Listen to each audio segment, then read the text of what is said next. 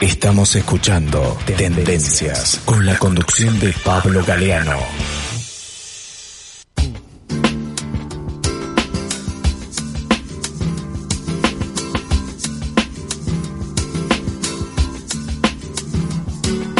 Bueno, estamos transmitiendo en vivo. Vamos a hablar con Facundo Rodríguez.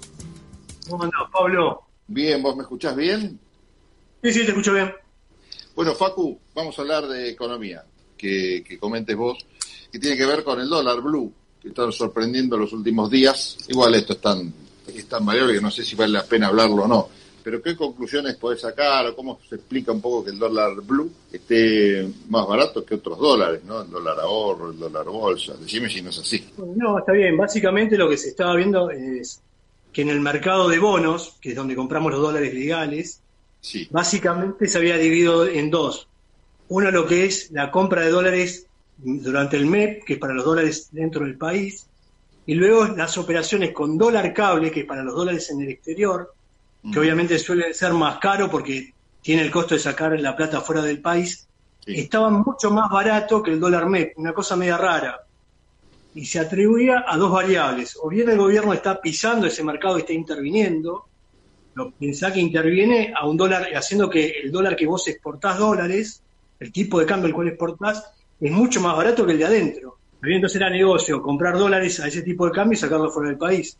Pero no hay muchos nivel, nivel de operaciones. ¿Por qué no hay? Y porque básicamente no hay guita que compren esos dólares. Claro, no cualquiera puede comprar ese dólar. Vos tenés que tener una, una buena cantidad de plata y una cuenta en el exterior. El resto de los mortales, que más o menos movemos un poquito la pelotita con la sumatoria de todos, Sí. bueno, vamos al dólar MEP.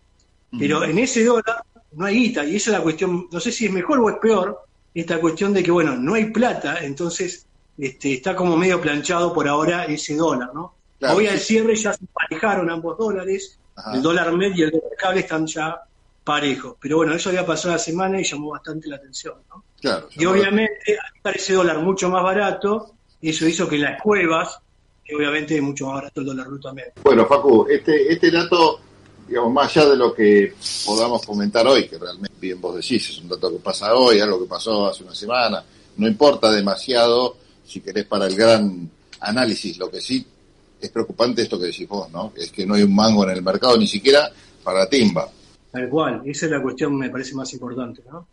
Bueno, ¿y dónde estamos parados? Es la gran pregunta que por ahí respondimos un poco la vez pasada, pero me llamó la atención un video de YouTube que vos colgaste, tenía que ver con algunas eh, preguntas que te hacía sobre el, la, si Argentina estaba o no, o, o no estaba, no endeudado, porque endeudado estamos, pero si es un, uno de los países más endeudados del mundo o al revés, si era uno de los grandes acreedores del mundo. Pero todo esto surge a, a raíz de una encuesta medio casera que hiciste vos, perdóname, lo de casero no es, no es malo, pero pero es, es, es más, es mucho más seria quizás y más honesta que muchos que la que hacen muchos encuestadores. ¿Y qué preguntabas y qué te respondía la gente? No, básicamente eran tres preguntas. La primera es Argentina, es más, podemos jugar un poquito acá. Era si la Argentina era deudora del mundo o acreedora del mundo. Esa es la primera pregunta. Si ¿La la Argentina es acreedora o deudora del mundo? Bueno, eh, yo diría que es deudora del mundo. Es lo que dijo el 95% de lo que encuestamos en el grupo, en un grupo que había muchos economistas inclusive, este, respondieron eso, la Argentina es deudora del mundo. Sí. Y en realidad la, la Argentina no es deudora del mundo, es acreedora del mundo. Ajá.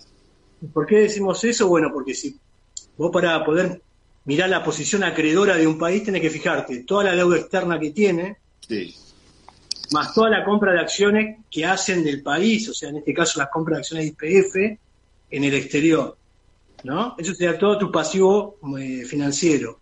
Y a eso lo comparás contra tu activo financiero, que las compras de acciones de todos los residentes del país de activos financieros en el exterior.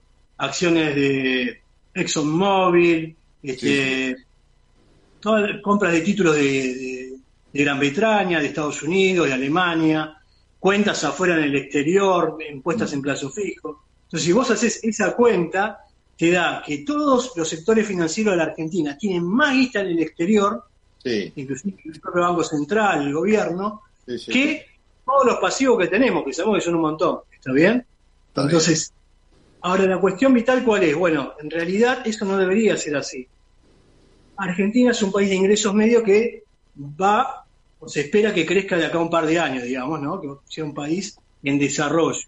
Entonces lo que se esperaría en esta etapa de crecimiento es que Argentina importaría capitales porque lo que necesita es aumentar toda su capacidad productiva. Y eso no es lo que está pasando. En realidad, los argentinos, debido a las crisis que tenemos recurrentes, lo que hacen es mandar toda la guita Ah, la afuera. guita afuera.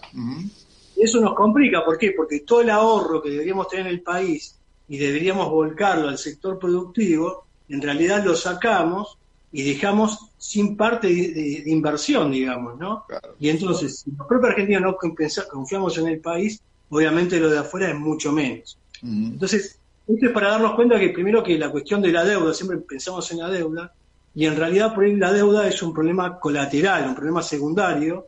El primer problema es más de orden político, me parece que tiene que ver un poco con lo que vos ya venía hablando hace un par de días, que tiene que ver con la planificación, ¿no? En tratar de, de entender la planificación de un país, que no es una cuestión de este gobierno particular ni del gobierno de Argentina, venimos este, en el día a día hace años, y siempre son mismos los problemas, vos fíjate, tarifas, dólar, inflación, y nunca lo terminamos de resolver. Entonces, hay que hacer un planteo que sea inteligente, digamos, que nos podamos poner todos de acuerdo, buscar un consenso, pero bueno, no es fácil, ¿no? Y, No, no, no, no, no, es fácil y, y, bueno, lo venimos hablando también eh, y siempre insistimos en esto, en recordarle a la gente que esto se complica mucho más si pensamos en que estamos en un año político, un año de, de elecciones. ¿Qué otra cosa preguntaba Facu en esta encuesta casera? No, la segunda, segunda pregunta, que ya mucho más este, acertaron, tenía que ver quién era el principal eh, deudor del mundo.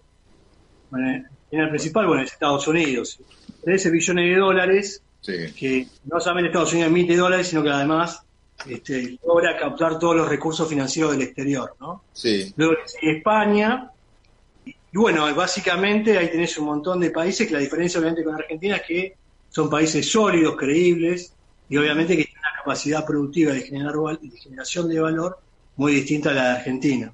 Claro. Y por último, la tercera pregunta que hacíamos tenía que ver que quiénes eran los principales, quién era el principal acreedor del mundo.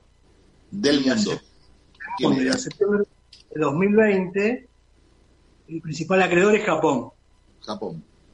Japón es el principal acreedor, luego le sigue China, Hong Kong, y en el puesto 16, cuidado que está la Argentina. ¿eh? ¿Esto es bueno para Japón o no? Ah, los japoneses lo que tienen, bueno, a ver, acá hay, claro, acá hay visiones distintas. Para los japoneses en realidad genera mucho valor su economía, y entonces lo que pide el propio gobierno japonés, que también lo comentaba Damián, es Sí. el hecho de que les pide a las empresas, a las familias, que no inviertan en Japón, Claro. que inviertan en otro país, como si para nosotros una cosa de loco, que Ah. inviertan en otro país, porque si no recalientan la economía y eso les puede generar más complicaciones. Claro. Están prácticamente en pleno empleo, no tienen problemas de pobreza como nosotros. Ujú. este, los problemas son otros. Les piden por favor que invitan, inviertan en, en otros países.